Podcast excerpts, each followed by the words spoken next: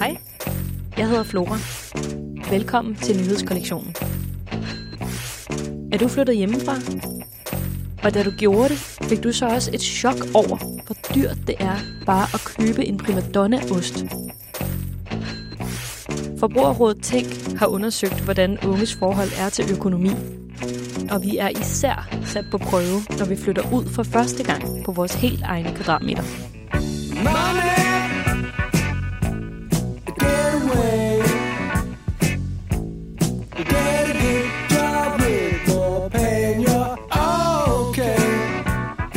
Ja, desværre så viser vores nye undersøgelse, som vi har lavet sammen med Trykfonden, at der er alt for mange unge, som står alene med økonomiske udfordringer, som øh, gør ondt i maven og som bekymrer. Det er hver femte af vores unge, som aldrig nogensinde har fået noget vejledning eller råd til det her med privatøkonomi og budgetter og alt det, man skal have styr på. Det her er Anja Philip, som er Forbrugerrådet Tænks direktør og hun er bare virkelig ked af, at så mange unge mellem 18 og 30 år ikke har nogen at gå til med pengespørgsmål. Der er et meget stort tabu omkring det at tale om økonomi, og øh, når man ikke tør at snakke om det, så har man et markant dårligere helbred. Man begynder at isolere sig socialt. Der er rigtig mange, der har søvnproblemer, ryger ud i konflikter med dem, man omgives med. Det er altså noget, der kan trække spor langt ind i voksenlivet, at man ikke rigtig får taget hul på alt det, som vi øh, drømmer om, øh, vi gerne vil med vores liv vi presser faktisk også hinanden ud i økonomiske problemer. Som hvis din kammerat spørger om, skal du ikke med til koncert? Det koster jo kun 230 kroner, og det er jo vores yndlingsband, altså. Og vi skal vel også have en fadøl? Der er faktisk 40 procent af de unge, der bruger flere penge, end de har fordi der er det her forventningspres i de sociale netværk. Og det er så også noget, som unge selv må begynde at snakke om og få sig, jeg har altså ikke så mange penge til rådighed. Kan vi ikke gøre noget, som ikke hele tiden koster noget? Og finde nogle andre måder at have det sjovt sammen på.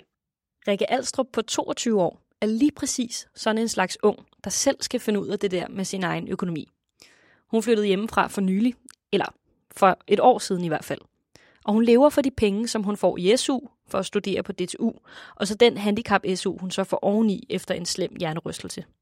Og nogle gange så kniber det med at få pengene til at strække sig i 30 dage. Var der noget, der sådan overraskede dig økonomisk set, da du valgte at flytte hjemmefra? Ja.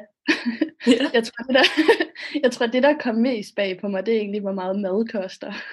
Fordi at når du flytter hjemmefra, så har du for eksempel en huslejekontrakt, du siger ja til. Så sådan, det der med, at jeg havde en månedlig udgift på husleje og varme og vand, det, det ligger lidt mere sådan, okay, det er en fast udgift. Men så kommer der også noget som, om, så skal man betale DR-licens, og man skal betale el ved siden af også, og forsikringer, og så kommer der også indkøb, som man ikke tænker over, at det er jo ikke sådan, det er jo ikke til sig selv, som hvis man køber tøj. Hvor sparer du penge henne for at få din øh, hverdag til at hænge sammen? Altså, jeg prøver at stadig købe billig mad, og sådan ikke leve på den dyreste steg og kartofler hver aften. Øhm, og så er jeg typen, der kigger igennem tilbudsaviser. Mm. Og så øh, det jeg nok mest sparer på, det er, at jeg ikke køber alt for meget tøj og sådan noget til mig selv. Hvad bruger du så penge på? Mad. og så, øhm, ja, så nogle gange så køber jeg jo også noget til mig selv, men det er faktisk der, jeg nok sparer mest, eller hvad man skal sige, fordi det er noget, man godt kan leve uden. Oplever du nogensinde, at din konto er tømt før slutningen af måneden? Ja, øh, det gør jeg. Eller ikke helt tømt, men jeg oplever, at jeg står nede i netto, og så bliver jeg lige nødt til at gå ind på banken og tjekke, at jeg har penge til at øh, betale for indkøbet. Og så har jeg heldigvis også en øh, lille opsparing ved siden af, så er det helt galt, så kan jeg hurtigt overføre. Øhm, men ja, jeg oplever, at fra måned til måned, at jeg ligesom bliver nødt til lige at holde øje med, at jeg ikke går i nul. Hvem går du til, hvis du har spørgsmål om noget økonomisk? Har du nogen, som du altid ved, hvis du har et spørgsmål om, om forsikring, så går du derhen? Øhm, nej, det, det googler jeg mig frem til, tror jeg. Hvis det endelig er, så tror jeg, at det er min øh, søster, der også er i samme båd som mig selv. Vi er tvillinger, så hun er også lige flyttet hjemmefra. Så der sådan, kompenserer vi lidt ved at høre, om hvad har du gjort her? Men ellers så, så nej. Hvordan, øh, fordi vi har, vi har jo set på nogle undersøgelser, der viser, at unge mennesker, jeg kunne forestille mig, at det sikkert også er gamle mennesker, men i hvert fald unge mennesker, vi er ikke så gode til at snakke om økonomi med hinanden. Gør du det med dine venner? Øhm, det kommer godt nok an på, hvem det er, tror jeg. Mine tætteste veninder kan jeg godt snakke om det med. Men jeg kan også godt fornemme det der med, at det kan godt blive sådan akilleshæl, hvis nu man er i meget forskellige økonomiske situationer. Sådan hvis den ene måske netop lige kan klare sig hver måned, og den anden har kæmpe overskud, så kan det være svært sådan at relatere til problemerne. Så, øh, så både og, vil jeg sige.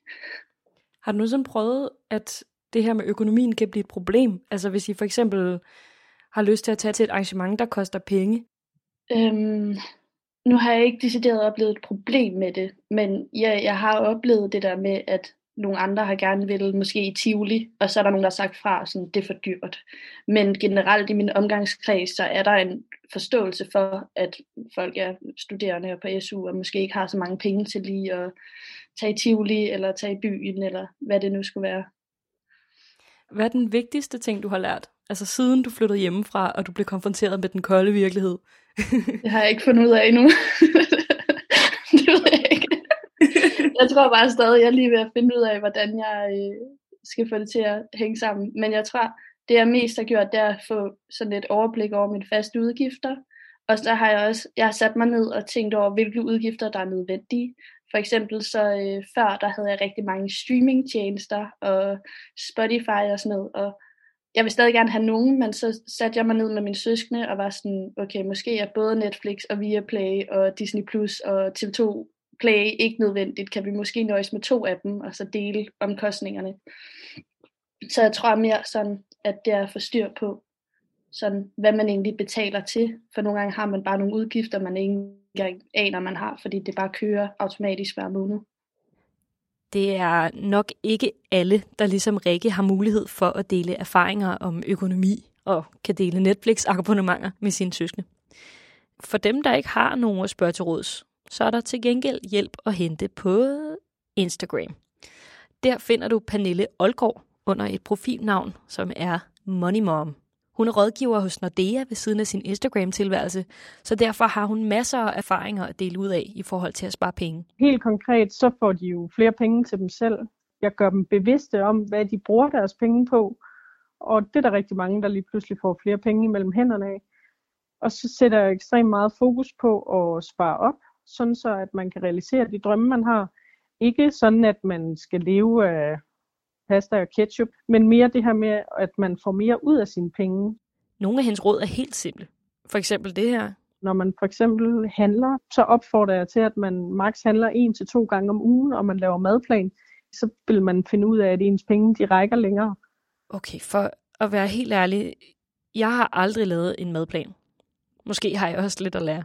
Det er en god idé at lave et budget, fordi det giver et overblik over ens penge, som man ikke har, hvis ikke man har et budget.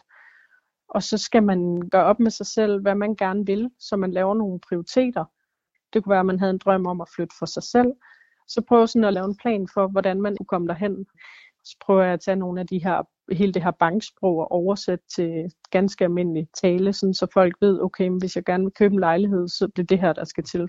Jeg vil også gerne introducere dig for Marlin Pedersen. Hun har fulgt Money Mom på Instagram siden nytår, og det har hun altså fået rigtig meget ud af. Jamen, jeg synes, det er kæmpe inspirerende at følge Money Mom, og det gør, at man øh, vil øh, se, om man kan komme ned i udgifter, og jeg har den holdning, at jeg vil hellere bruge mine penge på min familie i forhold til, at vi laver oplevelser og øh, andre sjove ting, end at jeg skal gå og betale for meget for abonnementer, som jeg ikke bruger, eller ja, hun har inspireret mig til mange ting. Nu er der selvfølgelig lockdown, men Marlin føler alligevel, at hun kan takke Money Mom for, at januar har været den måned, hvor hendes familie har brugt færrest penge nogensinde. Man behøver jo ikke være en budgetnørd for ligesom at være sparsomlig. I stedet for, at man betaler måske 20 kroner for en kærgård, så kan man måske købe det for 8 kroner på tilbud, og så kan man bare bruge de andre penge på noget sjovere i stedet for. Det synes jeg også er ret smart. For nylig for eksempel købte mit kollektiv 36 havremælk, fordi de var sat ned fra 20 til 10 kroner. Og det er altså det er 360 kroner, man sparer. Men øh, Marlin har også et ekstra tip, jeg aldrig har tænkt over. Måske har du heller ikke. Jeg så for eksempel også Money Mom, hun skrev i dag på sin story, afmeld alle nyhedsbreve, du ikke har brug for. For alt din lokker jo af. Man bliver jo lukket af alt øh, muligt øh, reklame. Man bliver lukket af influencers, bloggers. Altså, hvis man ikke har lidt disciplin, så kan man da godt få brugt alt for mange penge på ting, som man ikke har brug for. Det er altså nemt at bruge penge. Men måske er det heller ikke så svært at spare dem, hvis altså man har modet til at spørge andre til råds. Hvis du begynder at mærke, at pengene bliver brugt op, kan du jo prøve at tjekke, hvor mange streamingtjenester du egentlig betaler for, ligesom Rikke gjorde. Eller gå efter tilbudsvarene, ligesom Marlin. Hør, hvad dine venner gør. Og tag de tips til dig, som du kan bruge til noget. Måske vil de her ting betyde, at du kan styre udenom de røde tal på bundlinjen, og at du kan være med til at bryde en uheldig statistik om unges økonomi.